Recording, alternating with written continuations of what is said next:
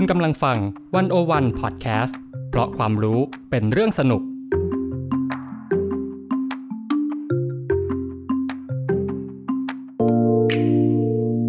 Presscast เข้าถึงสื่อ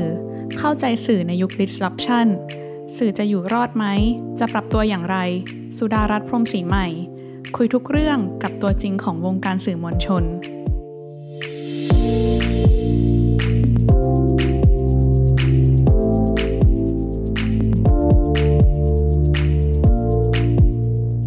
สวัสดีค่ะคุณผู้ฟังขอต้อนรับเข้าสู่รายการ Presscast ค่ะวันนี้เข้าทิพย์สุดารัตน์ พรหมศรีใหม่เป็นผู้ดำเนินรายการค่ะหลายปีมานี้เราพูดคุยกันเรื่องสุขภาพจิตกันหลายครั้งนะคะโดยเฉพาะในช่วงที่เราอยู่ร่วมกับโรคระบาดเข้าปีที่3แล้วประกอบกับสภาพเศรษฐกิจค่าครองชีพสูงเรียกว่าแพงทั้งแผ่นดินเลยค่ะตอนนี้เรื่องเหล่านี้ก็ย่อมส่งผลกระทบกับสุขภาพจิตเราไม่น้อยเลยนะคะสื่อหลายแห่งก็พยายามนำเสนอเนื้อหาด้านสุขภาพจิตเพื่อให้เราสามารถอยู่ร่วมกับสถานการณ์ยากลำบากได้อย่างใจดีกับตัวเองมากขึ้นหนึ่งในนั้นก็คือฝ้ายกันตพร สวนสินพงษ์ค่ะเป็นเจ้าของหนังสือ Magic Moment ความงดงามในเสี้ยววินาทีและคอลัมนิสต์ประจำคอลัมน์ Piece of Mind ในเว็บไซต์ของ a day ค่ะเราชวนคุณฝ้ายมาคุยถึงการสื่อสารเรื่องสุขภาพทางใจต่อผู้อ่านนะคะคุณฝ้ายเป็นนักเขียนที่ตั้งใจสื่อสารเรื่องนี้ถึงผู้อ่านมาหลายต่อหลายครั้งค่ะวันนี้ขอต้อนรับคุณฝ้ายสวัสดีค่ะสวัสดีค่ะข้าวทิพย์ขอบคุณค่ะที่เชิญมาอยู่ด้วยกันตรงนี้เนาะค่ะวันนี้ก็ขออนุญาตเรียกพี่ฝ้ายละกันนะคะสำหรับการอัดพอดแคสต์ครั้งนี้ค่ะช่วงนี้พี่ฝ้ายเป็นยังไงบ้างคะช่วงนี้เหรอคะเหนื่อยค่ะ หลายอย่างเนาะเพราะว่าเรื่องรอบตัวก็เรื่องโควิดก็มาอีกระลอกนึงเนาะที่คิดว่าจะไม่เกิดก็เกิดหรือว่าเรื่องงานตัวเองเราจะทำยังไงในสถานการณ์แบบนี้เนาะเรียกว่าก็เป็นปุถุชนทั่วไปในสังคมนี้ค่ะที่ได้รับผลกระทบจากเหตุการณ์รอบๆตัวเนาะแต่ก็พยายามที่จะใช้โอกาสนี้ดูแลตัวเองทำความเข้าใจตัวเองในแต่ละจุดที่เราเหนื่อยเราพังอะไรเงี้ยฟังแล้วก็เราก็รู้สึกเหมือนกันนะเพราะทุกคนตอนนี้ก็อยู่ในช่วงยากลำบากเหมือนกันนะคะทีนี้คือพอพี่ฝ้ายเป็นนักเขียนที่ตั้งใจที่จะเขียนหรือสื่อสารด้านจิตใจเนี่ยจริงๆคืออยากรู้ตั้งแต่ช่วงแรกๆเลยค่ะจุดเริ่มต้นเลยว่าพี่ฝ้ายเป็นนักเขียนได้ยังไงทำไมถึงสนใจที่จะสื่อสารด้านจิตวิทยากับคนอ่านนะคะเป็นนักเขียนได้ยังไงเนาะถ้าตอบแบบย้อนหลังไปหน่อยก็คือเราสนใจเรื่องนี้โดยธรรมชาติมาตั้งแต่ก่อนจะเริ่มทำงานเป็นอาชีพเป็นวิชาชีพแบบนี้นะคะแล้วก็พอเข้ามาทำงานที่ a day เนาะทำนิตยสารก็มีโอกาสได้เข้าไปสัมผัสไปคลุกคลีกับเรื่องราวของคนชีวิตของคนหรือจิตใจของคนเราก็รู้สึกว่าเรื่องราวตรงนั้นมันมีค่ามันมีความหมายกับเรามีความหมายในเชิงที่ทำให้เราได้เรียนรู้อะไรบางอย่างว่าชีวิตแต่ละคนมีปัญหาแต่ว่าเขาผ่านตรงนั้นไปอย่างไรแล้วพอถึงจุดหนึ่งที่เรารู้สึกว่าเราอยากได้อะไรมาเติมตัวเองในเชิงวัตถุดิบทั้งวัตถุดิบในการเติบโตของเราเองและวัตถุดิบในการทำงานเราก็คิดว่าเราเติมอะไรดีนะจนไปลงเอยที่จิตวิทยาการปรึกษาใช่ก็เลยไปเรียนต่อปริญญาโทค่ะตอนนั้นไปเรียนแล้วก็คิดแค่ว่าเรายังไม่รู้หรอกว่าเราจบมาเราจะเป็นนักจิตวิทยาเต็มตัวหรือเปล่าแต่ถ้าเราไม่ได้เป็นเราก็แค่กลับมาเป็นสื่อที่เรามีความเข้าใจเรื่องนี้มากขึ้นเพราะเรารู้สึกว่ามันสำคัญใช่ทำไมในมุมมองพี่ฝ้ายการเป็นสื่อที่เข้าใจทางด้านนี้มันถึงสำคัญเหรอคะถ้าตอบแบบตรงไปตรงมามากตอนนั้นน่ะเรารู้สึกว่าเราชอบเรื่องราวพวกนี้เนาะแต่การที่เราจะเล่ามันออกไปอย่างมีความรู้ความเข้าใจอะเราไม่รู้จะไปหามันมาจากไหนเนาะและอีกส่วนหนึ่งเราในฐานะคนอ่านแล้วกันในฐานะผู้รับสารเราเองเราก็ต้องอ่านนู่นอ่านนี่เรารู้สึกว่ามันไม่ค่อยมีคอนเทนต์ที่เราอยากอ่านไม่ค่อยมีคอนเทนต์ที่รู้สึกว่าอ่อนโยนกับผู้ใหญ่บ้างไม่ค่อยมีคอนเทนต์ที่พูดว่าไม่เป็นไรมาตบบ่ากันเดี๋ยวเราหาทางกันไปนะพอมันไม่ค่อยมีเราก็คงรู้สึกจากตัวเราเองแหละว่าเราต้องการเหมือนวิตามินอะไรสักอย่างมาเสริมเราตรงนั้นแล้วเรารู้สึกว่าคนรอบตัวจริงๆเขาก็ต้องการนี่นาทำไมถึงไม่มีใช่คิดว่ามันคงเป็นจุดมาจากตรงนั้นนะคะที่เราสัมผัสจากประสบการณ์เราเองเวลาเราเหนื่อยเราเครียดและคนรอบๆตัวเรารู้สึกว่าเรื่องพวกนี้มันเป็นเรื่องพื้นฐานมากๆเลยนี่นาทำไมมันถึงไม่มีการพูด ฟังแบบนี้แล้วอยากรู้เลยค่ะว่าพอพี่ฝ้ายตั้งใจที่อยากสื่อสารเรื่องนี้เนาะเรามีสื่อที่มองเห็นอยู่รอบตัวตลอดเวลาอย่างเงี้ยในฐานะที่เราเป็นนักเขียนนะคะด้านจิตวิทยาอยากรู้ว่าเรามองเห็นสภาพสังคมที่มีปัญหาด้านสุขภาพจิตยังไงอยากรู้ว่าความเจ็บปวดทางใจแห่งยุคสมัยนี้คืออะไรคือแบบเรามองเห็นยังไงบ้างนะตอนนี้ค่ะทางด้านจิตวิทยาอันนี้เราตอบแบบเหมือนเราเป็นคนธรรมดาคนหนึ่งเนาะเราอาจจะยังไม่ได้เชี่ยวชาญหรือเก่งกาจด้านจิตวิทยาขนาดนั้นแต่ว่าเท่าที่เรามองเห็นจากตั้งแต่สมัยเราเป็นสื่อเต็มตัวจนถึงตอนนี้ที่เรามาขยับมาอีกฝั่งหนึ่งของชีวิตละที่มาทำงานเรื่องจิตวิทยามากขึ้นอย่างเงี้ยค่ะเรามองย้อนกลับไปแล้วถ้าถามว่าเหมือนบาดแผลของผู้คนบาดแผลของสังคมคืออะไรพอคิดถึงคำถามเนี้ยเรานึกถึงสมัยเราทำงานนิตยสารแล้วเรียกว่าช่วงนั้นคอนเทนต์นิตยสารยังเฟื่องฟูยังมีคนตามอ่านโอ้โหแบบว่าโพสต์ลงเพจทีเดียวก็แชร์กันไปเยอะมากตอนนั้นเราเป็นคนดูแลเพจที่a day เนาะมีช่วงนึงที่ได้ทำแล้วเราสังเกตเห็นว่าคอนเทนต์ที่คนรีเลทกับมันอะมันจะเป็นเรื่องของการชุบชูใจการฮีลิ่งการพาตัวเองออกไปข้างนอกอย่างแต่ก่อนมันจะมีเรื่องเช่นอุ๊ยเราย้ายชีวิตออกไปอยู่ต่างจังหวัดเราไปทำอะไรแบบว่าอยู่ใกล้ๆธรรมชาติอะไรเงี้ยตอนนั้นเป็นจุดที่เราเริ่มสังเกตว่าทำไมคนถึงสนใจเรื่องนี้เยอะขนาดนี้แสดงว่ามันมีอะไรบางอย่างใช่ไหม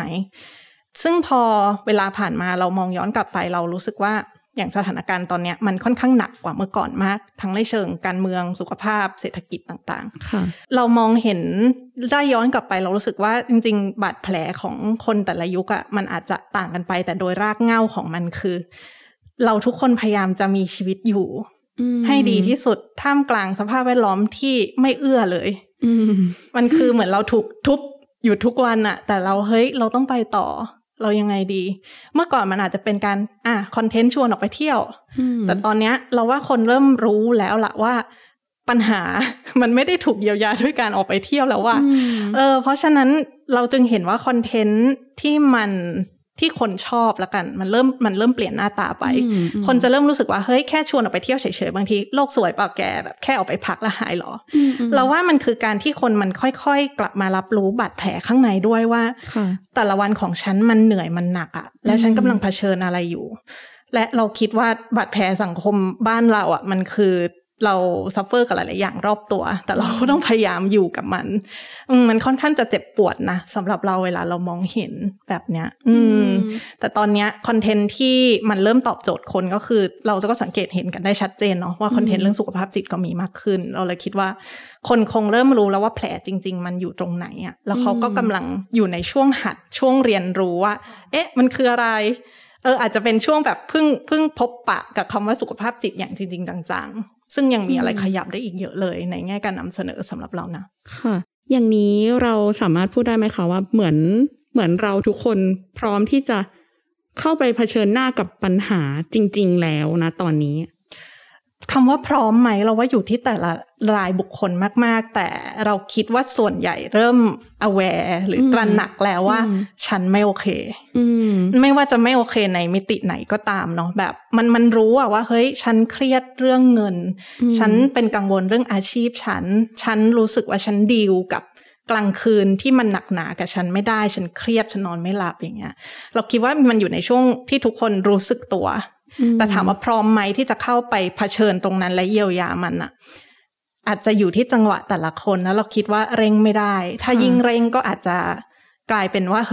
เขาจะรู้สึกว่าเขาตกขบวนไปอีกว่าทำไมฉันไม่โอเคในเวลาแบบนี้สักทีเนาะแต่เอาจริงๆแค่รู้สึกตัวแล้วก็ตระหนักว่าเรามีอะไรบางอย่างที่รอการทำแผลเราว่ามันก็ช่วยได้ในระดับหนึ่งแล้วค่ะแต่คำว่าถ้าเรารู้ตัวนะตอนนี้ก็ถือว่าดีแล้วใช่ไหมคะใช่ไม่อย่างนั้นนะมันเหมือนเราเป็นแผลแล้วเราไม่รู้ตัวว่าเราเป็นแผลเราก็จะไปทำนู่นทำนี่ไปเดินทางแล้วแบบอ้าวแผลมันใหญ่ขึ้นตั้งแต่เมื่อไหร่ใช่ในมุมมองของพี่ฝ้ายคิดว่าสังคมเริ่มรู้ตัวว่าตัวเองมีแผลแล้วแบบพยายามไปรักษาให้ถูกจุดตั้งแต่ตอนไหนคะ ตั้งแต่ตอนไหนหรอเอาจริงๆแล้วว่ามันค่อยๆสั่งสมมานะมันคงจะเป็นเหมือนความรู้สึกแบบเล็กๆน้อยๆที่มารายวันระหว่างทางหรืออะไรเงี้ยจนมันค่อยๆสั่งสมมาเป็นก้อนใหญ่ในช่วงนี้ที่เราว่าด้วยปัจจัยหลายๆอย่างที่มันกระทบชีวิตค่อนข้างหนักเราว่าตอนเนี้ยมันรู้สึกตัวแล้วล่ะ เพราะว่าหลายอย่างมันยากขึ้นเยอะจริงๆเนาะเราว่าโควิดเป็นปัจจัยนึงที่มันทำให้คนต้องกลับมาอยู่กับตัวเองด้วยข้อจำกัดคือเราต้องไอโซเลตตัวเองออกมาจากคนรอบตัวเนาะคิดว่าเวลาช่วงที่ผ่านมาประมาณ2ปีอะพอคนเราต้องอยู่กับตัวเองมากขึ้นมันไม่มีตรงไหนให้ไปเนาะมันก็จะเห็นโดยธรรมชาติว่าอ๋อฉันกำลังแย่ขนาดนี้เลยเหรอฉันกำลังเหนื่อยขนาดนี้เลยเหรอต่างไปจากเมื่อก่อนที่เราอาจจะมีสิ่งภายนอกให้เราออกไปคว้าจับหรือฉวยคว้าไว้ว่าเฮ้ยเป็นที่ยึดเหนี่ยวแต่ว่าช่วงที่ผ่านมาเราคิดว่ามันก็เป็นกึ่งๆบังคับอะเนาะให้คนเรากลับมาเฮ้ยตอนนี้ฉันเป็นอะไรรู้สึกเหมือนโควิดจะทำให้เรามองเห็นทั้งแบบปัญหาสังคมความเหลื่อมล้ำรวมถึงสุขภาพใจคือตัวเราเองด้วยเนาะใช่ใช่ค่ะทีนี้คือพอสังคมมีการเปลี่ยนแปลงเรื่อยๆแบบนี้ค่ะพี่ฝ้ายในฐานะที่เป็นสื่อหรือนักเขียนทางด้านจิตวิทยาด้วยเนี่ยเราต้องทำความเข้าใจความเป็นไปของสังคมยังไง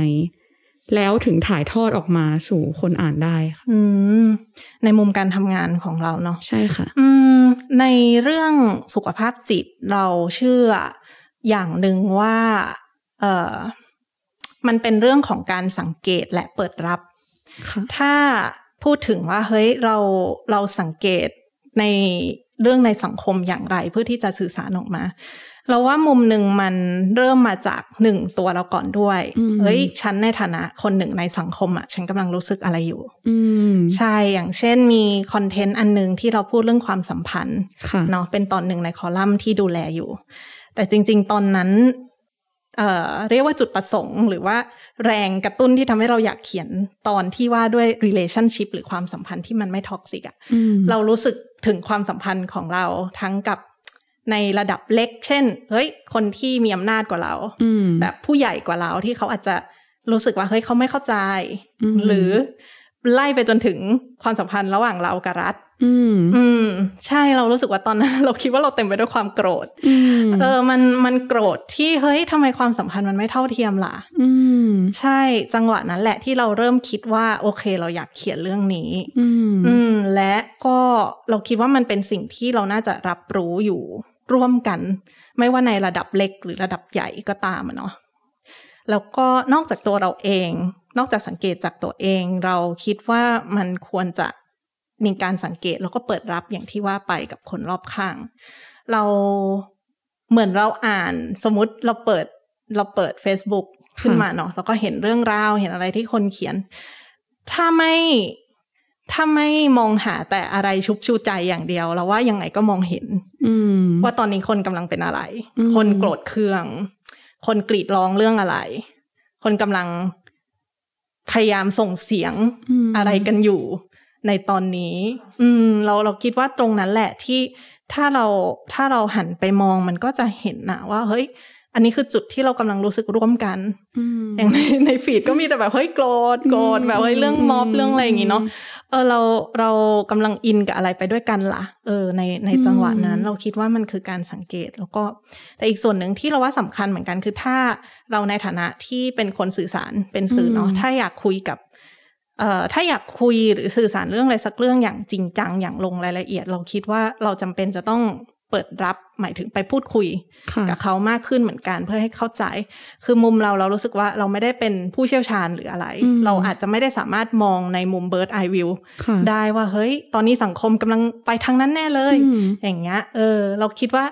นั่นแหละมันคือการเปิดกับตัวเองแล้วก็เปิดกับคนข้างๆด้วยแล้วถ้ามันเจอจุดที่มันตรงกันเราจะเริ่มรู้แล้วอ๋อโอเคอันเนี้ยอาจจะเป็นความรู้สึกที่เป็น collective อะคือกำลังรู้สึกอย่างเงี้ยในสังคมมีมวลความรู้สึกนี้อยู่พูดถึงแบบนี้แล้วเนี่ยโอเคเราเปิดหน้าฟีดเราเห็นแล้วว่าสังคมเป็นยังไงบ้างเรารับรู้ว่าใครคิดอะไรอยู่เนาะแต่ว่าทีนี้มีไหมที่เราเปิดเจอแล้วมันไม่ตรงกับความคิดเห็นของเรากลุ่มที่ไม่ตรงกับความคิดของเราเราทำความเข้าใจเขายังไงกลุ่มที่ไม่ตรงใช่ไหม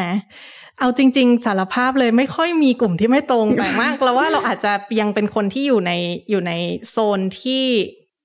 ยังไม่มีโอกาสเข้าไปเรียนรู้คนกลุ่มนั้นขนาดนั้นอาจจะด้วยการทำงานคนรอบตัวหรืออะไรใดๆนะคะ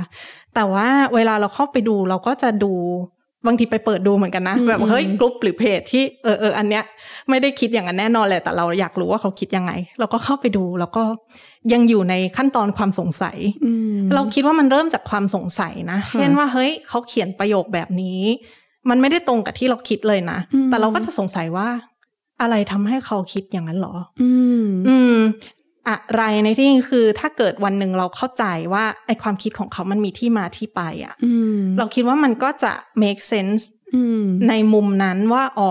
โอเคเราคิดไม่เหมือนกันหรอกแต่ฉันเข้าใจว่าทำไมเธอจึงคิดหรือรู้สึกหรือเชื่อแบบนี้เพราะเธอเหมือนแต่ละคนมันมีเลเยอร์ประวัติศาสตร์ในชีวิตไม่เหมือนกันอ่ะเราคิดว่า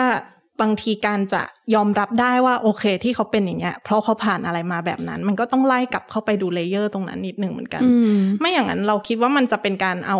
ความคิดมาปะทะกันแบบแค่ตรงปลายทางอ่ะเหมือนเราไม่ได้เห็นว่าเฮ้ยทำไมคนนั้นเขาจึงเป็นแบบนั้นจริงๆเขามีที่มาที่ไปนะเหมือนที่เราก็มีที่มาที่ไปเช่นกันใช่เราคิดว่าคงเริ่มจากความสงสัยแหละแล้วก็ค่อยๆทำความเข้าใจตรงจุดนั้นแต่ว่าอาจจะทดกับตัวเองไว้ว่าเราไม่ได้จำเป็นจะต้องเชื่อเหมือนกันหรือต้องเฮ้ยไปทำอะไรสักอย่างให้เขามาเชื่อเหมือนเราหรือเราไปเชื่อเหมือนเขาเป็นการเรียนรู้ที่มาที่ไปในความคิดกันละกันมากกว่าอย่างนี้ถือว่าหมายถึงว่าเราต้องมีเอมพาธีกับคนที่เราไม่เห็นด้วยหรือเปล่าคำว่า empathy ในที่นี้บางทีเรียกว่ายังไงดีถ้ากับคนใกล้ๆตัวเราก็เห็นภาพเนาะแบบอุ๊ยแบบว่าฉันมีความพยายามจะเข้าใจเธอพยายามจะเข้าใจว่าเธอรู้สึกอย่างไรแต่ว่าในมุมที่อันนี้ถ้ามันมีความแตะการเมืองใช่ไหมว่าเฮ้ยเราต้อง empathy คนที่อยู่คนละฝั่งกับเราไหมเราคิดว่ามันมีเส้นบางๆตรงที่เราอะรู้สึกโอเคไหมล่ะที่จะมอบสิ่งนั้นออกไปอ่ะคือถ้าตัวเราไม่โอเครู้สึกว่ามันเจ็บปวดเกินไปอาจจะพักไว้ก่อนก็ได้นะยังไม่ต้องรีบกระโดดไปทำความเข้าใจใครแต่เข้าใจตัวเองก่อนว่าทำไมฉันจึงรู้สึกมากมายท่วมท้นขนาดนี้รู้สึกโกรธรู้สึกแค้นรู้สึกอะไรแบบเนี้ยกลับมาที่ตัวเองก่อนแต่ว่าถ้าตัวเราเริ่มรู้สึกว่าเริ่มไหวละแล้วก็เริ่มอยากจะหาทางพูดคุยกันเพื่อให้เข้าใจการจะคุยกันให้เข้าใจในเราคิดว่าในทุกๆความสัมพันธ์อะยังไงก็ต้องลองไปมองมุมเขาอะเหมือนเป็นเรียกว่าอะไรดีวิธีในการสื่อสารการถ้าเกิดไม่ได้พูดเรื่องการเมืองเอาง่ายๆอย่างเรากับเพื่อนสนิทเราคิดไม่ตรงกันเราอยากแบบเฮ้ยมันยังไงวะหรือแบบทำยังไงให้เขาเข้าใจเราได้บ้างนะหรือเราจะแลกเปลี่ยนยังไงกันได้บ้างมันก็สเต็ปแรกยังไงก็ต้องเป็นการลองเข้าไปดูตรงนั้นก่อนอยู่ดีว่าเฮ้ยเขาคิดอะไรเขาเป็นยังไงนะ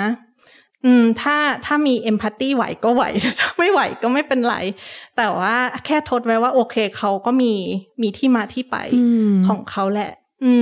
แต่ถ้าการพยายามให้บังคับให้ตัวเองเห็นใจอ่ะอันนั้นเราว่ามันก็ใจร้ายกับตัวเองเกินไปใช่นึกถึงว่าพอเราเป็นสื่อเนี่ยเหมือนเราต้องทำความเข้าใจหลายๆฝ่ายเนาะอย่างนี้ถือว่าเทคนิคเมื่อกี้ที่พี่ฝ้ายบอกนี้สามารถเอาไปใช้ได้ใช่ไหมถ้าเราแบบมีความเห็นไม่ตรงกับสิ่งคนที่เราที่จะเข้าไปหาหรือไปพูดคุยอย่างเงี้ยค่ะโอ้เป็นเทคนิคที่ใช้ได้เลยไหมยังไม่กล้าตอบขนาดนั้นเลยเพราะรู้สึกว่าที่ผ่านมาเราเองเราก็ยังไม่ได้มีโอกาสทำเนื้อหาที่เป็นเชิงนั้นอย่างเข้มข้นเนาะแต่ว่านึกอยู่ดีๆเมื่อตะกี้คุยกับเขาทิพย์แล้วก็นึกถึงที่เหมือนเพื่อนเราเคยไม่แน่ใจว่าอารมณ์เป็นแคมเปญเล็กๆที่พยายามจะไปเข้าใจหรือไปสื่อสารกับคนที่อยู่คนละฝั่งกับตัวเองแล้วเขาก็ลองทำแคมเปญเล็กๆตรงนั้นออกมาด้วยน้ำเสียงที่น่ารักมากคือไปหยิบเอลิเมนต์อะไรที่คนฝั่งนั้นเขาอินเขาชอบและแค่แอดอัพคำไม่กี่คำลงไปอ่ะเราก็เฮ้ยมันกลายเป็นรูปเป็นกราฟิกที่มันส่งต่อไปได้โดยที่มันดูน้ำเสียงต่างไปเลยนะเราคิดว่าการสื่อสารแบบนั้นน่ะมันก็ดูเอฟเฟกตีฟขึ้นเฉยเลยโดยที่มันเหมือนเป็นการเอาเบลนฝั่งเขาและเบลนฝั่งเราเข้าด้วยกันและหาจุดตรงกลางที่เราเห็นคุณค่าร่วมกันอ่ะ เราคิดว่าถ้าจะมีอะไรที่อาจจะไม่เชิงเรียกว่าเป็นเทคนิคแต่ว่าหาวิธีหรือพื้นที่ตรงกลางที่จะคุยกันมันอาจจะต้องหาสิ่งที่เราให้คุณค่าตรงกันตรงนั้นโดยที่อาจจะยังไม่ต้องไปทันแบบเฮ้ยห้ามหักหานหรืออะไรที่เขาจะพูดจะเสนอแต่ว่าเราแค่ขอพื้นที่ตรงกลางที่เราเห็นตรงกันตรงเนี้ยมาคุยกันได้ไหมใช่ทีนี้คือเมื่อกี้ก่อนหน้านี้พี่ฝ้ายก็เล่าแล้วเนาะว่าแต่ละครั้งที่เราจะเขียนอะไรเนี่ยคือเราสำรวจจากคนรอบตัวเราหรือว่าสำรวจเสียงในสังคมว่าไปในทิศทางไหนมีอะไรเกิดขึ้นบ้างแต่ทุกครั้งที่เราจะลงมือเขียนนะคะเราต้องเลือกสื่อสารยังไงสมมติว่าถ้าสังคมกำลังโกรธเราจะพูดอะไรแล้วเราจะพูดยังไงให้เหมือนแบบถ้าสมมติว่าเขาเศร้าอย่างเงี้ยค่ะเราจะพูดยังไงให้เข้าอกเข้าใจคือบางทีรู้สึกว่างานเขียนด้านจิตวิทยามันเกี่ยวกับเรื่องความรู้สึกเนาะอย่างนี้คือเราจะสื่อสารยังไงบ้างคะวิธีการของพี่ฝ้ายมีเทคนิคยังไงบ้างถ้าส่วนตัวเราที่เราใช้เนาะอย่างที่บอกว่าเราไม่กล้าเคลมหรอกว่าเราเข้าใจทุกคนในเชิงรายละเอียดชีวิตแต่ว่าเราค่อนข้างเชื่อว่าความรู้สึกในความเป็นมนุษย์มันมีส่วนที่เหมือนกันและเชื่อมโยงกันความเศร้าโดยแก่นรากของมันเวลาเศร้าก็คงมีเศร้าเธอกับเศร้าฉันน่ะมันก็คงมีตรงกลางที่เหมือนกันโกรธของเธอกับโกรธของฉันมันก็คงมีความรู้สึกบางอย่างที่เฮ้ยใช่ๆๆตอนนั้นเป็นอย่างนั้นเลยแบบมาคุยกันได้อะไรเงี้ยเพราะฉะนั้นวิธีที่เราใช้ในการสื่อสารเราเอาตัวเองออกมาก่อนเอาตัวเองออกมาในที่นี้คือเวลาเราเขียนเราคิดว่าเราพยายามจะ1ทำความเข้าใจตัวเองไปด้วยเพราะว่าหลายๆครั้งเอาจริงๆเราก็ยังเป็นคนธรรมดาที่เราไม่ได้เข้าใจว่าทำไมฉันติดขัดตรงนั้นทำไมฉันรู้สึกแบบนั้นเราก็ค่อยๆไต่มาจากตรงนั้นนะเขาทิปว่าอ๋อโอเคมันมีเรื่องราวอย่างนี้ว่ะเรารู้สึกแบบนี้เราค่อยๆแผ่ขยายตรงนั้นออกมาเป็นตัวหนังสือแล้วเราคิดว่าพอมันเป็นคำมันก็กระตุ้นให้เราหาคำที่จะอธิบายสภาวะในใจออกมาเหมือนกันนะแล้วพอมันมีคำให้จับต้องได้คนที่อ่านเขาก็จะเกิดการ make sense อะไรบางอย่างในมุมเขาเราคิดว่าอย่างนั้นในมุมนึงในเวลาที่เราเขียนหรือเราสื่อสารอะเราส่วนหนึ่งที่เราคุยกับตัวเองเหมือนกันนะคือบางทีเรารู้สึกว่าเฮ้ยเรื่องที่เราพูดนี่มันหดหู่ไปไม่น่าหรือมันดูมันไม่คูลเลยนะเอาจริงๆเป็นแบบเป็นมุมที่เฮ้ยฉันมีความฉันก็มี weakness มีความอ่อนแอในแบบของฉันอะไรเงี้ยแต่พอเราสัมผัสได้ว่าเฮ้ยเรามีกำแพงเล็กๆกับตัวเองอยู่ตรงนั้นว่าฉันจะเขียนสิ่งนั้นจริงๆหรอเราก็รู้สึกว่าเอ้าทำไมอ่ะก็เขียนไปดิเพราะว่าตรงนี้ไม่ใช่หรอที่มันกั้นขวางให้คนไม่ได้เข้าไปเข้าใจตัวเองอ่ะเช่นรู้สึกว่าโอ๊ยฉันเครียดฉันเหนื่อยฉันเศร้าฉันไม่โอเคเลยฉันเป็นคนที่ไม่โอเคเลยทำไมฉันจึงมารู้สึกแบบนี้ในเวลาแบบนี้สมมตินะเพราะฉะนั้นการเขียนของเราคิดว่ามันคือการชวนให้กลับมารู้สึกข้างในอย่างที่มันเป็นอ่ะแบบมันจะอัปลักษณ์ยังไงก็ลองเอามันออกมาไหมใช่เพราะฉะนั้นพอเราเขียนแล้วลองแผ่เอา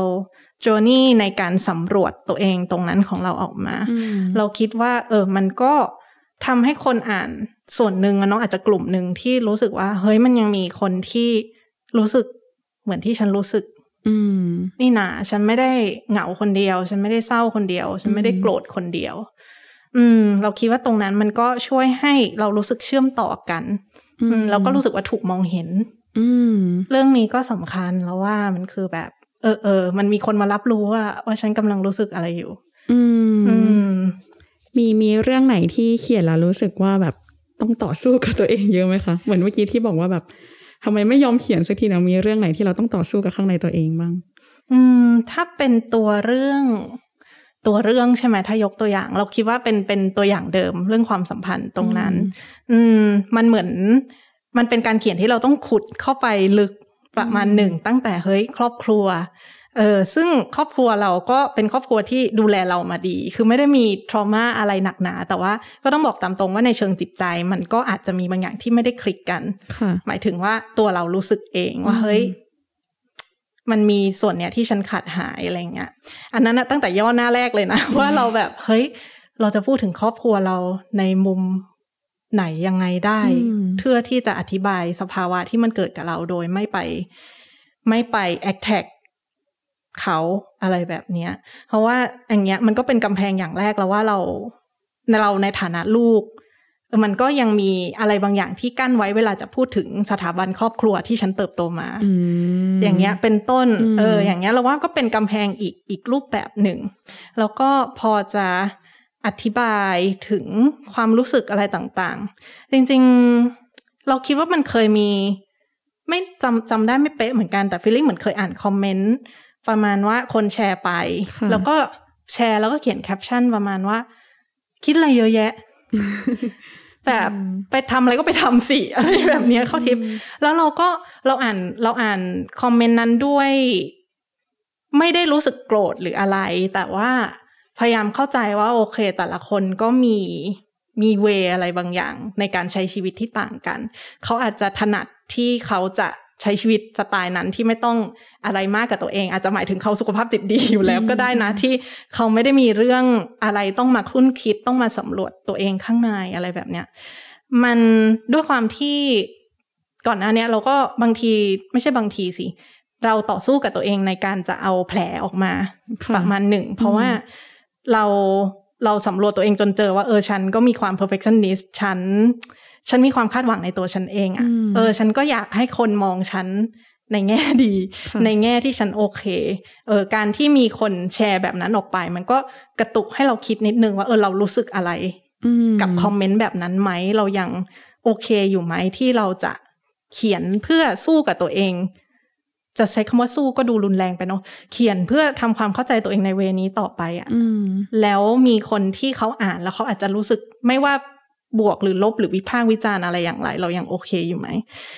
จังหวะนั้นที่เราเห็นคอมเมนต์นั้นแชร์ออกไปเรารู้สึกว่าเราก็ยังโอเคนะมันก็เหมือนกับว่าอาจจะเป็นเพราะว่านอกจากคอมเมนต์นั้นมันก็ยังมีคอมเมนต์อื่นๆที่มันบ่งบอกว่าเราได้เชื่อมต่อกันผ่านการอ่านสิ่งนั้นแล้วเพราะฉะนั้นการต่อสู้กับตัวเองของเราในการเอาเรื่องราวออกมามันก็เลยเบาบางลงด้วยเพราะรู้สึกว่า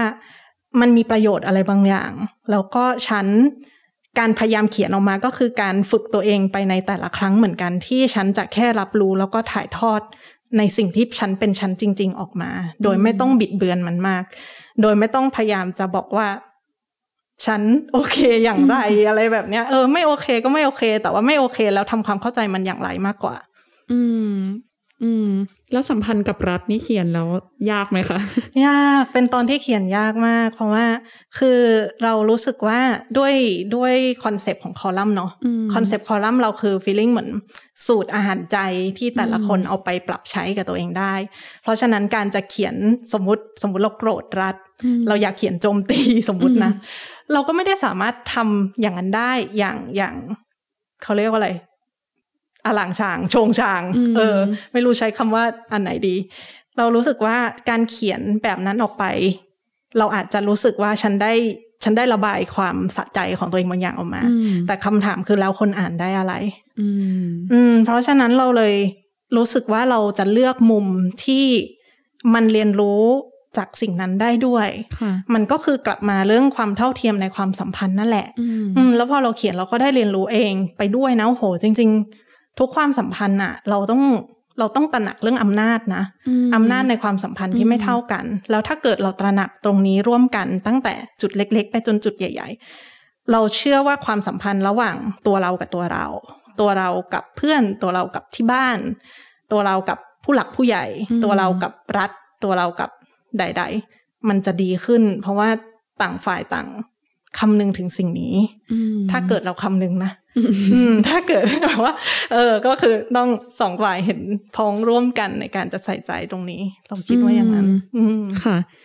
ทีนี้พอเราพูดถึงเรื่องของการเขียนของพี่ฝ้ายไปแล้วซึ่งโอเคพี่ฝ้ายก็เล่ามาให้ฟังหลายอย่างเนาะทั้งต้องสำรวจสังคมยังไงบ้างกว่าเราจะกลั่นกรองออกมาแล้วต้องเขียนยังไงเพื่อให้เข้าถึงความรู้สึกของคนทีนี้เราอยากขยับมาพูดคุยถึงภาพรวมของสื่อบ้างโดยเฉพาะในมุมมองของทางด้านจิตวิทยาคือก่อนหน้านี้พี่ฝ้ายก็เมนชั่นถึงแล้วว่าก่อนหน้าที่เราจะไปเรียนต่อปริญญาโทนี่คือเราอยากอ่านอะไรที่มันแบบเข้าอกเข้าใจเราเนาะแต่ว่าทีนี้พ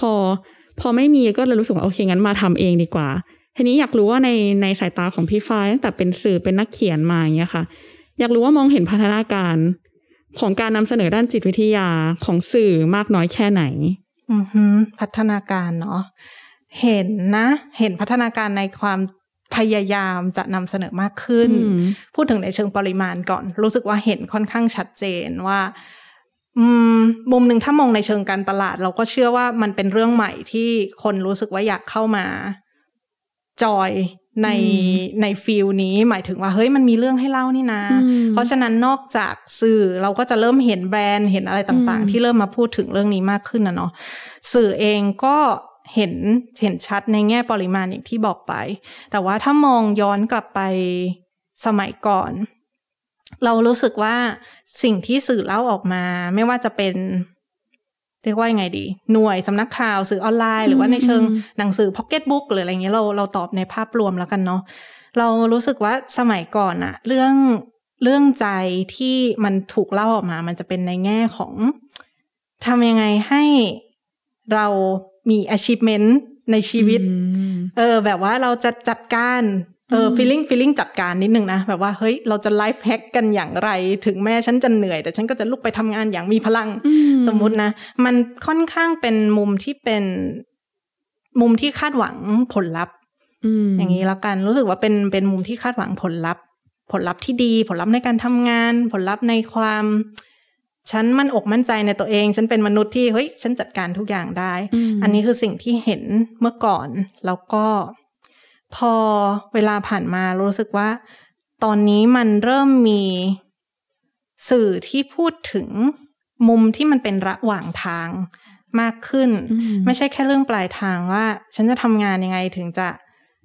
มีประสิทธิภาพแบบว่าฉันจะจัดการใจฉันอย่างไรเป็นมนุษย์แบบว่า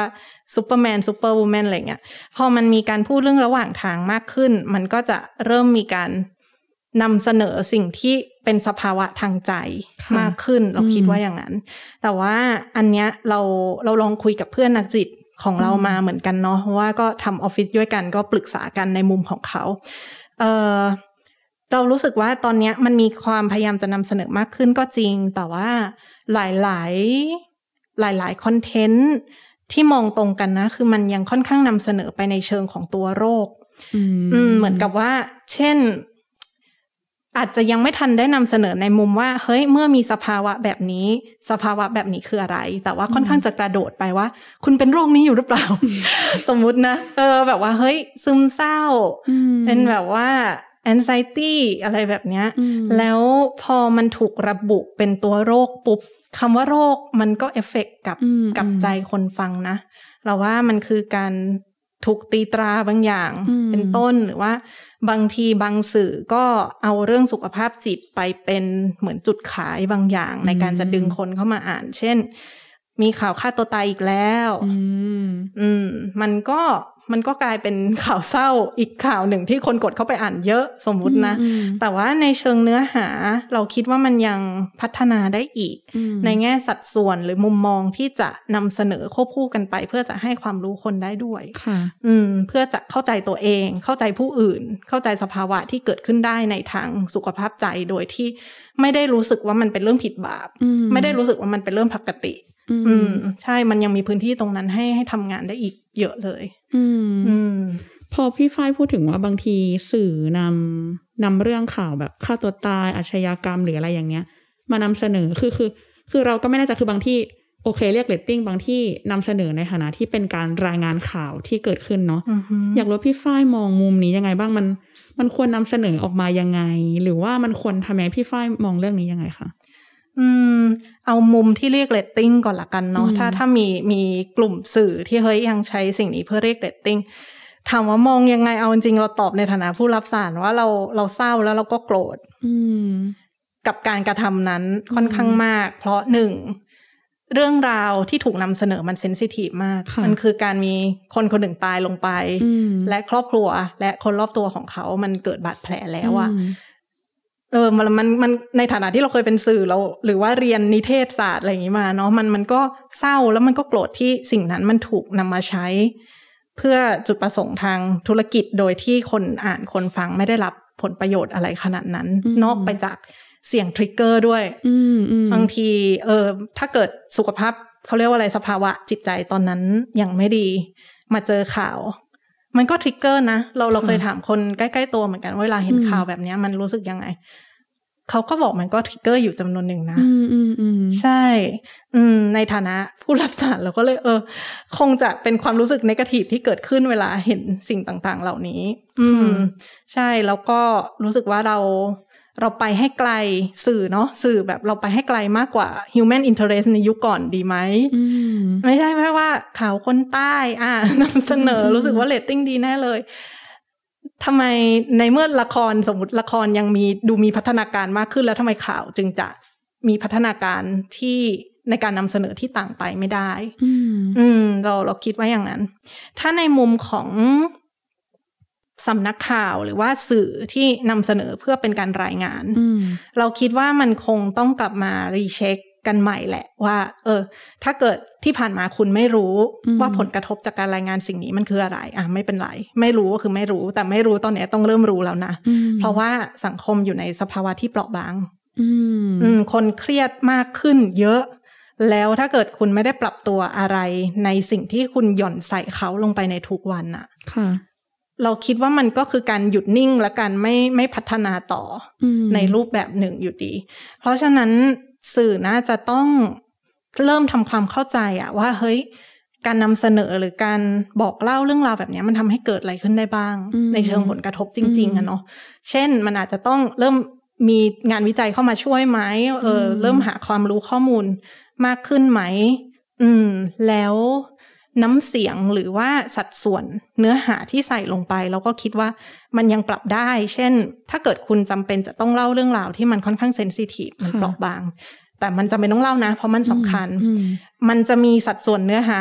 หรือว่ามีอะไรที่มันทิ้งท้ายไว้หน่อยไหมว่าเฮ้ยถ้าคุณเป็นคนหนึ่งที่คุณกำลังต้องการความช่วยเหลือคุณไปที่ไหนได้บ้างมันขึ้นเขาเรียกว่าอะไรแท็กไลน์หรออะไรที่ใส่เข้ามาเพื่อให้คนรู้สึกว่าถ้าตอนนี้ฉันไม่โอเคฉันไปไหนได้เหมือนเป็นการนำเสนอเพื่อให้มันเกิดการเรียนรู้ร่วมกันเราว่าก็จะดีแต่ว่าที่ต้องย้ำเลยคืออย่างเช่นเรื่องข่าวฆ่าตัวตายเนาะบางทีสื่อก็ไปลงรายละเอียดเรื่องวิธีการอะไรแบบนี้เราคิดว่ามันเป็นเรื่องรายละเอียดที่ต้องมากลั่นกรองกันมากขึ้นเราก่อนมาคุยกับเข้าทิปเราเทคโนตกับตัวเองแล้วก็มีประโยคนึงที่เราชอบเหมือนกันคือสื่อนำเสนอเพื่อให้คนแตกตื่นหรือตื่นตัวบางทีนำเสนอเพื่อให้แตกตื่นก็คือโอ้ยเกิดอะไรขึ้นเกิดอะไรขึ้นเกิดอะไรขึ้นอะไรอย่างเงี้ยมันก็เรายังไงต่อได้ความตกใจได้ยอดแชร์แล้วยังไงต่อแต่ว่าถ้านำเสนอให้ตื่นตัวมันคือเฮ้ยโอเคตอนนี้บ้านเรามันคนเริ่มเปราะบางมันมีเหตุการณ์นี้เกิดขึ้นมันเกิดจากอะไรนะแล้วมันมีแนวทางในการเยียวยาหรือรับมือยังไงนะถ้ามันเกิดกับคนใกล้ตัวเราทำยังไงนะหรือเฮ้ยเราอยู่ในกลุ่มเสี่ยงหรือเปล่านะมันมีมุมอีกตั้งเยอะที่มันใส่และผสมผสานลงไปได้ในข่าวหนึ่งข่าวเราคิดอย่างนั้นจริงค่ะบางทีเราก็แบบเราอ่านข่าวแล้วเราก็รู้สึกว่าแบบคือเศร้าสลดใจคือยิ่งปีที่ผ่านมาเนาะเราไม่ใช่แค่ปีที่ผ่านมาตั้งแต่แบบมีโควิดมาอย่างเงี้ยหลายๆปีมานี้คือเราอยู่ร่วมกับข่าวประเด็นหนักๆมาเยอะมากๆเหมือนกันทีนี้คือพอพูดถึงเรื่องนี้แล้วค่ะไม่ใช่แค่คนรับสารแล้วเพราะว่าบางทีข่าวคนที่เจอข่าวคนแรกก็คือสื่อแล้วพอมีข่าวหนักเยอะๆโดยเฉพาะในช่วงนี้ค่ะอย่างยกตัวอย่างก่อนเลยก็ว่าอย่างปีที่แล้วเราเจอข่าวคนเสียชีวิตกลางถนนเนาะสื่อก็ไปเจอคนแรกๆเลยเพราะเขาต้องนำเสนอมันออกมารวมถึงอย่างต้นปีนี้ก็มีข่าวของแพงอีกคือมีหลายเรื่องราวมากที่สื่อเป็นคนเจอคนแรกอย่างเงี้ยค่ะแล้วสื่อเองในฐานะคนที่เจอคนแรกแล้วต้องส่งต่อสารเงี้ยเขาต้องดูแลจิตใจตัวเองไงกันบ้างอันเนี้ยเราไปเป็นคำถามข้อที่เราใช้เวลากับมันในการแบบว่าเขียนโพยเพื่อที่จะมานั่งคุยกันเนาะเพราะเรารู้สึกว่าอันนี้สำคัญมากเลยจากมุมเราก่อนเนาะถ้าแชร์มุมเรารู้สึกว่าโดยวิชาชีพสื่อถูกสอนให้มองออกไปข้างนอกเสมอมีอะไรเกิดขึ้นฉันจะรีบวิ่งไปแต่ไม่ได้ถูกสอนมาให้กลับเข้ามาดูข้างในเท่าไหร่แล้วก็ด้วยรูปแบบการทำงาน แข่งกับเวลาแข่งกับเดดไลน์แข่งกันเองหลายๆอย่างทำให้เกิดความเครียดแล้วยังไม่นับที่เข้าทิพย์เพิ่งบอกไป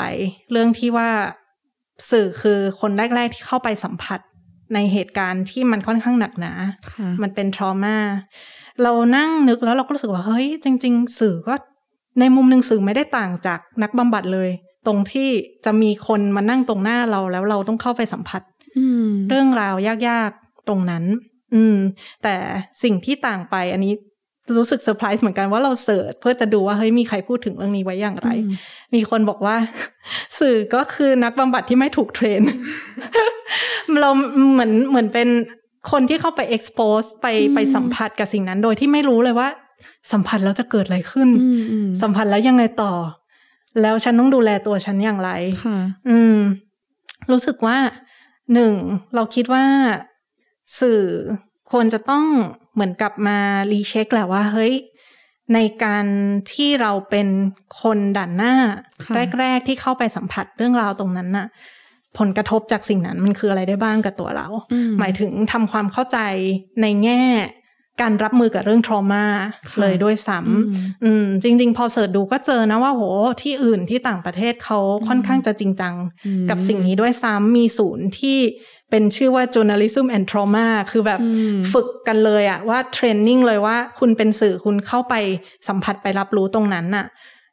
คุณจะต้องเตรียมตัวอย่างไรบ้างในการจะ handle สิ่งนั้นเพื่อรายงานออกมามันเราคิดว่าตรงเนี้ยมันก็คือนอกจากเทรนในแง่ว่าเฮ้ยมันในเชิงการทำงานเนาะเราจะเข้าถึงเราจะปรับหน้างานอย่างไรมีอะไรเกิดขึ้นเราคิดว่าในส่วนที่มันต้องเตรียมตัวไปพร้อมๆกันคือเรื่องของใจเตรียมใจด้วยว่าโอเคฉันกำลังจะไปเจออะไรสิ่งนั้นทำให้ฉันรู้สึกอย่างไรบ้างนอกจากเตรียมตัวในเชิงการทำงานมันคือเตรียมใจแล้วก็ต้องหัดกลับมาเหมือนสังเกตตัวเองเยอะขึ้นเยอะเลยแหละเราว่านะคืออย่างนักจิตอะค่ะมันก็จะมีการเทรนว่าหลังจากสมมติเราเจอ client เราเจอผู้รับบริการเราเนาะจบเซสชันนั้นออกมาความรู้สึกของเราเป็นยังไงอะเราคิดว่านักข่าวหรือสื่อเองก็น่าจะต้องอาจจะต้องเริ่มสำรวจตรงนี้แหละว่าเฮ้ยก่อนไประหว่างอยู่ตรงหน้างานแล้วตอนถอยออกมาแล้วมาทำงานมานำเสนอมารายงานข่าวมันทำให้ฉันรู้สึกอย่างไรบ้างฉันรู้สึกกลัวฉันรู้สึกโกรธฉันรู้สึกเครียดมันอาจจะต้องเริ่มฝึกรีเฟล็กหรือฝึกระบุความรู้สึกตัวเองข้างในออกมาเพื่อที่มันจะได้รู้ทันตัวเองโดยที่ยังไม่ทันแบบว่ากลายเป็นฟองน้ำที่ซึมทุกอย่างเข้ามาแบบเฮ้ยฉันรู้สึกไปกับทุกๆเรื่องที่ฉันกำลังต้องรายงานฉันรู้สึกไปกับทุกๆเหยื่อในเหตุการณ์เหยื่อทุกคนที่ฉันเข้าไปประสบไปพบเจออย่างเงี้ยไม่งั้นเราว่ามันจะเดรนตัวเองลงไปมากเลยเหมือนกับมันจะทำให้เหนื่อยล้ามากๆแล้วก็มุมนึงที่นึกเหมือนกันคือคนเป็นสื่อจริงๆมันเป็นงานที่ใช้ใจเนาะแบบเหมือนใช้แพชชั่นในการทำงานค่อนข้างเยอะในขณะที่ตัวเนื้องานมันค่อนข้างเอฟเฟกต์กับสุขภาพจิตสุขภาพกายด้วยแล้วพอวันหนึ่งที่เราเริ่มเหนื่อยเราเบิร์นเอาท์เราเครียดแล้วเราทำงานได้ไม่ดีในมุมเราที่เราเคยเป็นสื่อเรารู้เลยว่ามันเหมือนเรารู้สึกผิดต่อตัวเองหรือวิชาชีพอะไรบางอย่างว่าเฮ้ยฉันรักงานฉันแต่ฉันทำงานฉันได้ไม่ดีอ่ะแล้วสุดท้ายเป็นยังไงรับไหวไหมถ้ารับไม่ไหวลาออกหรอเราว่าถ้าเกิดมันดูแลตั้งแต่แรกๆมันจะหลีกเลี่ยงบาดแผลตรงนี้ได้ด้วยนะในแง่แบบเฮ้ยงานคือลมหายใจส่วนหนึ่งของฉันแต่ว่ามันกลับทำร้ายฉันอะไรเงี้ยถ้าเกิดเราดูแลมันแต่เนิ่นๆสิ่งนี้มันน่าจะถูกบรรเทาลงไปได้มันจะไม่กลายเป็นแผลว่าฉันโดนทำร้ายจากงานแล้วก็เมื่อกี้ รู้สึกว่าตอบยาวมากเข้าทิพย์เข้าใจค่ะก็คือพี่ฝ้ายต้องการบอกว่าโอเคมันจริงๆเรื่องของการดูแลใจในสื่อเนี่ยจริงๆน่าจะต้องมีตั้งแต่การเรียนตั้งแต่แรกเลยเนาะก็คือว่าจริงๆที่ต่างประเทศก็มีการสอนคนที่มาเรียนเป็นนักข่าวหรือเรียนเป็นสื่ออะไรต่างๆแต่ว่ามาจนถึงตอนนี้ของไทยเราก็อาจจะยังไม่มีสิ่งเหล่านี้ในขณะเดียวกันก็สื่อก็ยังทำงานยังต้องลงไปในพื้นที่ลงเข้าไปเจอกับปัญหาสถานการณ์อะไรต่าง ก็เลยไม่มีเวลาให้กับตัวเองในการที่แบบมาทบทวนทีนี้อย่างที่พี่ฝ้ายบอกค่ะมีอีกประเด็นนึงที่สื่อมักจะเจอคือต้องทำงานแข่งกับเวลาตลอดเวลาเขาก็เลยอาจจะไม่มีช่วงเวลาที่เขาต้องมาแบบโอ้อยากพักใจหรือว่าเป็นช่วงเวลาที่แบบมานั่งทบทวนกับตัวเองเนี่ยเราจะต้องดูแลกันยังไงแบบมันมีไหมที่แบบว่าเรากลับมาใช้เวลาสักประมาณ5นาทีในการมองสิ่งนี้แล้วโอเคฮึบไปทำงานต่อเลยหมายถึงวิธี5นาทีตรงนั้นเหรอเราว่าก่อนจะไปถึง5นาทีตรงนั้นเดี๋ยวเราตอบส่วนที่น่าจะแบบช่วยเติมเต็มคำถาม2คำถามที่เราคุยกันไปเราว่า1ถ้าเกิดเรื่องเดดไลน์มันหนักหนาตัวองค์กรก็ต้องเข้ามาดูแล้วไหมอันเนี้ยในมุมเราที่คือเราก็เคยเป็นบุคลากรเนาะเรารู้สึกว่าเรื่องสุขภาพจิตเรื่อง mental health อ่ะมันขยับคนเดียวก็ทำได้ในระดับหนึ่งแต่มันยากเหมือนกับว่าสมมุติเราอยู่ในที่ทำงานที่งานหนักมากเราพยายามดูแลตัวเองแล้วแต่ระบบไม่ได้เอื้อให้เราถูกเยียวยาอย่างยั่งยืนเลยเพราะฉะนั้นเราเลยคิดว่าโอเคถ้าเกิดมันเป็นปัญหาเรื่องระบบการทำงานเรื่องเดดไลน์ต่างๆอยากจะส่งเสียงถึงองค์กรต่างๆด้วยเนาะองค์กรสื่อว่าแบบโอเคมันต้องเริ่มการดูแลบุคลากรในแง่ในวิธีการใหม่ๆแล้วแหละเช่นหัวหน้างานเองก็ต้องเริ่มสังเกตเนาะว่าลูกน้องเราเป็นอะไรหลังจากเขาออกไปทำงานแล้วกับเขากลับมาเขามีอะไรดูโอเคไม่โอเคไงบ้างมันควรจะมีการพูดคุยกันได้มากขึ้นเช่นว่าเฮ้ยยูไปทำยูดูแลสกู๊ปโควิดมา6เดือนสมมตินะตอนนี้เป็นยังไงเพราะว่าเราเสิร์ชเจอเหมือนกันว่าเฮ้ยมันก็มีสื่อที่ลาออกคือไม่ไหวแล้วรู้สึกว่าฉันถูก expose กับเรื่องที่สิ้นหวังทุกวันแล้วก็ต้องรายงานมันออกไปอะไรแบบเนี้ยแล้วว่ามันควรจะมีการเช็คอัพกันนั่นแหละในองค์กรด้วยว่าเป็นยังไงบ้างไหวไหมแล้วว่าการเช็คอัพตรงนั้นมันก็ช่วยให้เกิดความรู้สึกอุ่นใจขึ้นได้ในเลเวลหนึ่งแล้วนะว่าโอเคที่ทำงานของฉันใส่ใจเรื่องนี้ความเครียดในแง่ที่ว่าฉันต้องดูแลตัวเองคนเดียวอย่างโดดเดี่ยวแล้วไม่มีใครเข้าใจอ่ะมันก็ลดลงแล้วเช่นแบบเฮ้ยนายเดินมาถามเป็นยังไงความรู้สึกก็เปลี่ยนแล้วจากแบบว่าเฮ้ยฉันนั่งเหนื่อยแต่ก็ต้องทำงานเดี๋ยวงานก็ต้องออกไปอีกแล้วอะไรอย่างเงี้ยมันต่างไปนะแล้วก็ในกลุ่มเพื่อนร่วมงานหรือเพื่อนกันเองเราคิดว่าคุยกันมากขึ้นได้ก็จะดีมันเหมือนมันเป็นการแชร์กันว่าเฮ้ยสิ่งที่ฉันรู้สึกไม่โอเคจากเวลาที่ฉันไปเจอเรื่องหนักๆในการทำงานอะที่ฉันรู้สึกเจ็บปวดที่ฉันกลัวที่ฉันเหนื่อยหรืออะไรใดๆคือมันเป็นความรู้สึกที่เกิดขึ้นได้นะค่ะมันไม่ได้แปลว่าคุณไม่มืออาชีพไม่ได้แปลว่าถ้าคุณมืออาชีพแล้วคุณต้องไม่รู้สึกอะไรหรอก็ไม่ใช่แล้วจริงๆมุมที่คุณรู้สึกอะแล้วว่าหลายครั้งมันก็เป็นมุมที่มีค่าในการรายงานข่าวหรือว่าในการเล่าเรื่องราวด้วยซ้ำไปเพียงแค่เราต้องดูแลมันมากขึ้นแหละว่าเฮ้ยเมื่อไหร่ที่เราเริ่มก้าวพ้นเขตปลอดภัยออกไปเริ่มไปสู่เขตที่ใจเราเริ่มไม่โอเคแล้วนะเราเริ่มรู้สึกแปลกๆเรานอนไม่หลับเราปวดท้องอะไรแบบเนี้ยมันการสังเกตตรงนี้ก็น่าจะดีขึ้นค่ะใช่องค์กรก็นะต้องซัพพอร์ตค่ะแล้วก็กลับมาที่เรื่องว่าเฮ้ยก่อนออกไปทำงานรู้สึกเหนื่อยจังเลยสักถ้ามีเวลาสัก5นาทีตรงนั้นทำอะไรได้บ้างถ้าเรานึกไวๆตอนนี้เนาะอย่างเราก่อนเรามาเจอข้อทิปเราก็เฮ้ยเราก็ตื่นเต้นรู้สึกแบบเฮ้ยจะตอบดีไหมวะเมื่อตะกี้เนี่ยระหว่างนั่งไปก็เมื่อตะกี้ก็พูดอะไรอย่างเงี้ยมีแบบกลับมาดูก่อนว่าเฮ้ยตอนนั้นฉันรู้สึกอะไรอยู่บ้างค่ะสมมติมีสเกล 1-10 วันเนี้ยมีแรงแค่ไหนความพร้อมอยู่ในระดับไหนเช็คอัพตัวเองก่อนนิดนึงเนาะก่อนออกไปทำงานถ้าเกิดวันนั้นมันมีแรงแค่สักประมาณ5จาก10เราคิดว่าการรู้แบบเนี้ยมันจะทำให้เราไม่ได้โบยตีหรือว่าข่มขู่ในการจะให้ตัวเองทำงานจนเกินระดับที่เราไหวในวันนั้นน่ะมันเหมือนการแบบโอเควันนี้ไหวประมาณนี้อ่ะลองออกไปดูกันไม่เป็นไรเดี๋ยวระหว่างทางยังมีอะไรปรับเปลี่ยนได้หน้างานไม่เป็นไรเหมือนแบบคุยกับตัวเองในมุมที่มันจะช่วยให้เรารู้สึกสงบใจลงนิดนึงอย่างถ้าในมุมเราเฮ้ยที่เราบอกเราตื่นเต้นก่อนมาคุยเขาก็เฮ้ยแต่เขาทิปก็เป็นคนที่เราเคยเจอกันมานะเราเคยคุยกันสบายๆหรือถ้าพูดอะไรผิดไปเดี๋ยวเราก็ เดี๋ยวเขาอาจจะดูแลหลังบ้านให้ได้ก็ได้นะเหมือนมันพอกลับมาดูว่าฉันรู้สึกฉันพร้อมเลเวลไหนฉันกังวลอะไรอยู่บ้างมันจะช่วยให้เราปรับเปลี่ยนการพูดคุยกับตัวเองในจังหวะนั้นได้แล้วก็รู้ว่าเมื่อมีอะไรเกิดขึ้นอ่ะมันยังมีวิธีแก้ไขบางอย่างเพราะฉะนั้นเราว่าถ้าในมุมสื่อก่อนจะออกไปทำงานเช็คอัพแหละเช็คอัพเหมือนเพื่อนถามเพื่อนว่าไหวไหมวันนี้ไหวแค่ไหนวะต้องการความช่วยเหลือไหมหรือเช่นถ้าเกิดเรากังวลก่อนเราออกไปทำเนื้อหาอะไรสักอย่างเราอาจจะขอเวลาสักนิดนึงคุยกับคนที่เขาเคยมีประสบการณ์ในการรับมือตรงนั้นก็ได้นะแบบรุ่นพี่รุ่นอะไรอย่างเงี้ยเราคิดว่าตรงนั้นก็ช่วยเราได้มันเหมือนมันไม่ได้เป็นการไปหลงทางหรือไปปล่อยตัวเองไปเจอหน้างานแล้วก็จมน้ำหายไปอย่างเงี้ย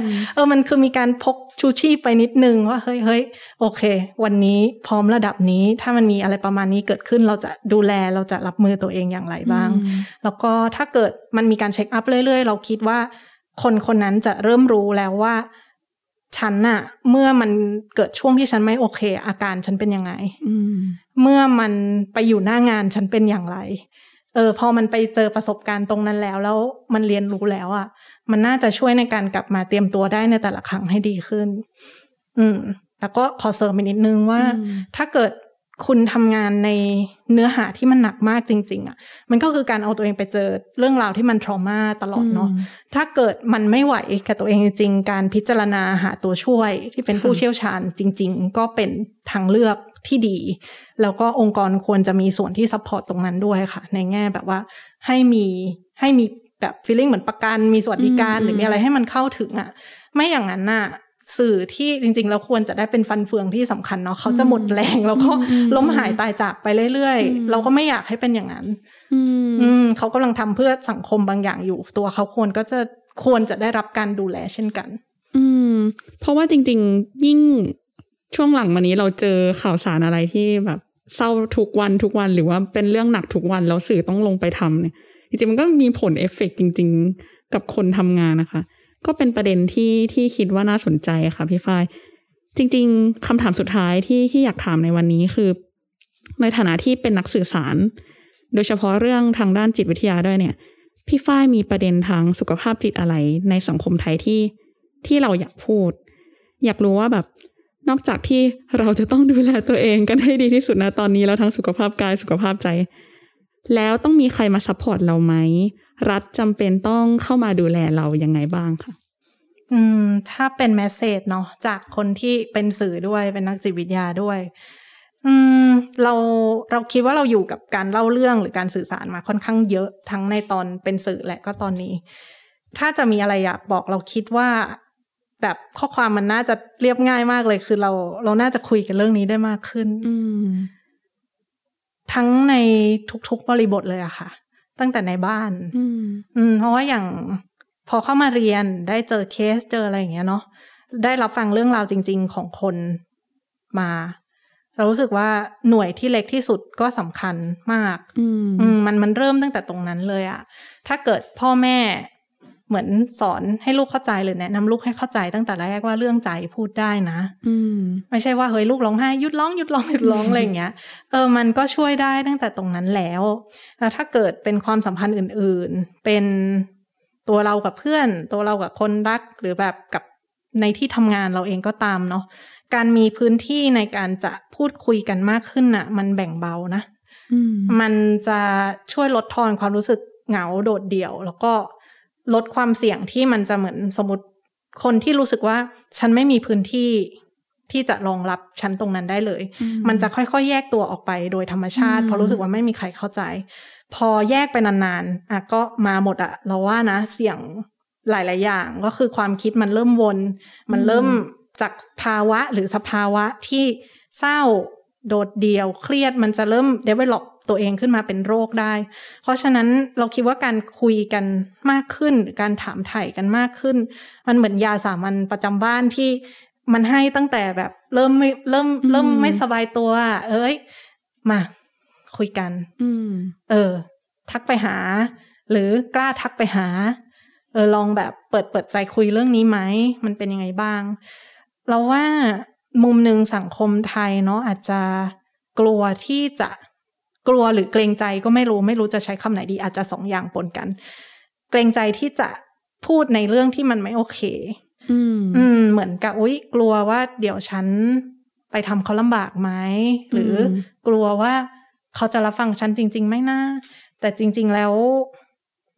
ถ้าเกิดเป็นคนที่เราเริ่มรู้สึกไว้วางใจอะค่ะการแชร์กันมันช่วยทั้งคู่อะมันช่วยทั้งคู่จริงๆมุมคนเล่าก็ได้ลองพูดลองอธิบายสิ่งที่ตัวเองเจออยู่มันเกิดการระบุแล้วว่าอ๋อฉันเป็นสิ่งนี้อยู่มันก็เกิดกระบวนการข้างในตั้งแต่แรกแล้วว่าฉันเริ่มรู้แล้วว่าฉันเป็นอะไรความสับสนมันลดลงในขณะที่คนฟังอาจจะได้รู้ก็ได้ว่าเฮ้ยฉันไม่ได้รู้สึกอย่างนี้อยู่คนเดียวเราประคับประคองกันได้เราช่วยกันได้นะแล้วในขณะเดียวกันถ้าเกิดมันคุยกันมากขึ้นแล้วว่าคนเรามันเกิดการรับรู้ภายในตัวเองมากขึ้นมันจะเริ่มรู้แหละว่าตรงไหนไหวตรงไหนไม่ไหวตรงไหนที่ไม่ไหวแล้วต้องทำยังไงต่อมันจะเริ่มเกิดการหาข้อมูลการแบบว่าเฮ้ยต้องไปหาตรงไหนหรอถามคนนั้นได้ไหมนักจิตแพทย์ต่างกันอย่างไรมันจะค่อยๆเกิดการเรียนรู้จะดูแลตัวเองไปนะเราคิดว่าอย่างนั้น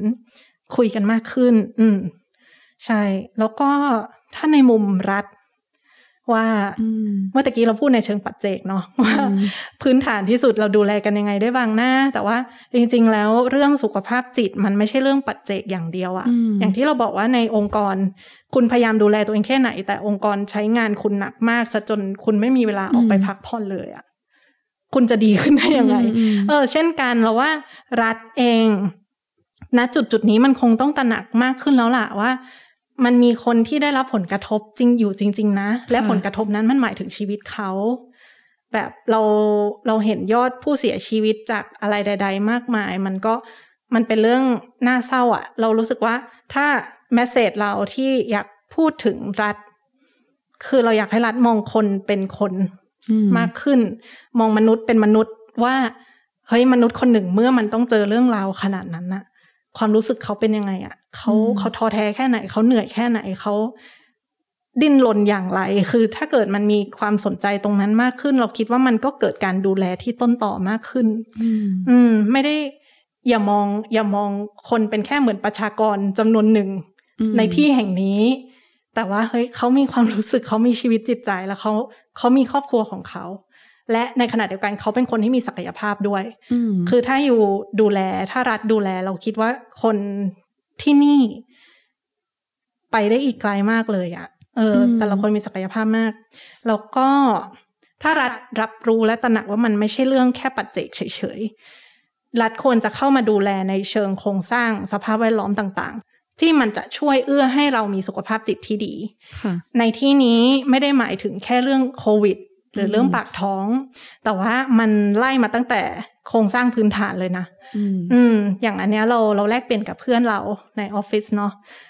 เราชอบที่เพื่อนเรายกตัวอย่างมากว่าอย่างเรื่องการเดินทางเงี้ยโครงสร้างพื้นฐานในการเดินทางก็ทำให้คนเกิดความเครียดได้แล้วเราก็นึกถึงตัวเองเมื่อก่อนที่เรายังไม่มีรถการจะเดินทางไปไหนมันวางแผนอะไรไม่ได้เลยอ่ะแค่นั้นก็เกิดความเครียดในระหว่างวันแล้วนะแล้วพอเราเจออย่างนั้นซ้ำๆอ่ะเอาจริงๆพอจะต้องรู้สึกว่าเฮ้ยเดินทางอีกแล้วเกิดความเครียดขึ้นมาโดยไม่รู้ตัวเลยนะเราคิดว่ามันเริ่มดูแลได้ตั้งแต่พื้นที่ตรงนั้นเลยอ่ะว่าเฮ้ยทำยังไงให้คนใช้ชีวิตง่ายขึ้นสะดวกขึ้นในเรื่องพื้นฐานเพื่อช่วยลดความเครียดในชีวิตประจำวันแล้วคนก็จะเหลือพลังงานไปทำอย่างอื่นที่มันเป็นการลงมือทำที่สร้างสรรค์เขาจะมีเวลาในการไปดูแลตัวเองในการไปดูแลคนข้างๆไม่ใช่ภาพที่ทุกคนดิ้นรนต่อสู้ในแต่ละวันอย่างเหน็ดเหนื่อยแล้วกลับมาก็มานอนตุยอยู่ที่บ้านแล้วถามว่าคนที่เหนื่อยขนาดนั้นจะมารับฟังอะไรกันได้ไม่แปลกเลยที่มันจะไม่ไหวเพราะว่าขนาดตัวเราเองเรายังไม่แข็งแรงเลยอ่ะเพราะฉะนั้นอยากให้รัฐ take it seriously ว่าเฮ้ยตรงเนี้ยมันถึงเวลาแล้วจริงๆนะที่มันต้อง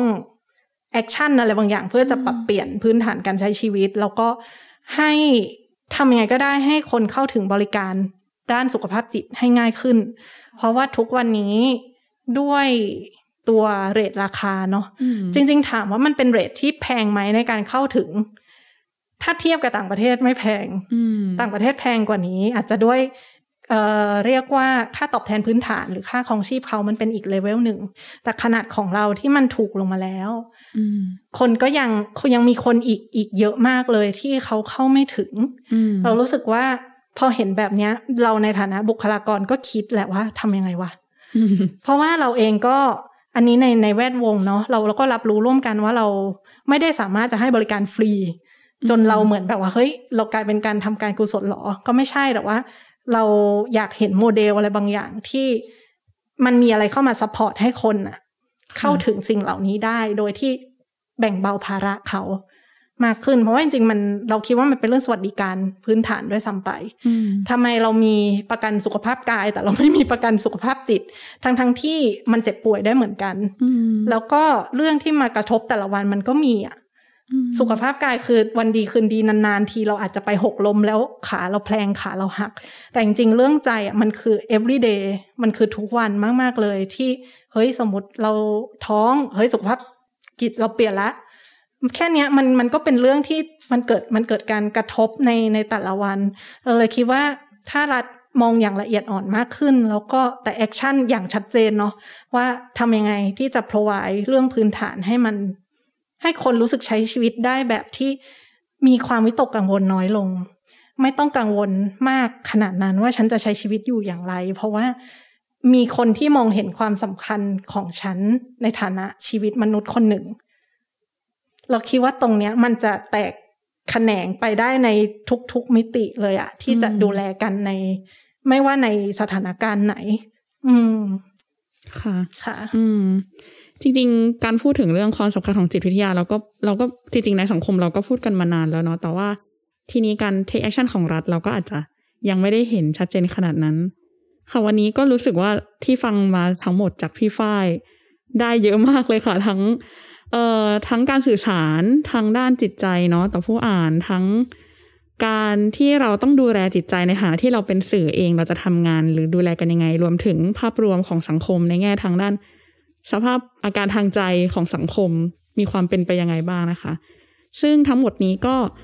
ทำให้เราได้เรียนรู้อะไรหลายๆอย่างต้องขอบคุณพี่ฝ้ายมากเลยนะคะที่มาร่วมพูดคุยแล้วก็แลกเปลี่ยนความคิดเห็นกันค่ะขอบคุณข้อทิปด้วยค่ะค่ะและถ้าคุณผู้ฟังสนใจฟังความเห็นของตัวจริงในวงการสื่อท่านอื่นๆนะคะสามารถรับฟังผ่านรายการ Presscast เข้าถึงสื่อเข้าใจสื่อในเว็บไซต์ D101 World ได้เลยค่ะแล้วพบกันใหม่ตอนหน้าสวัสดีค่ะ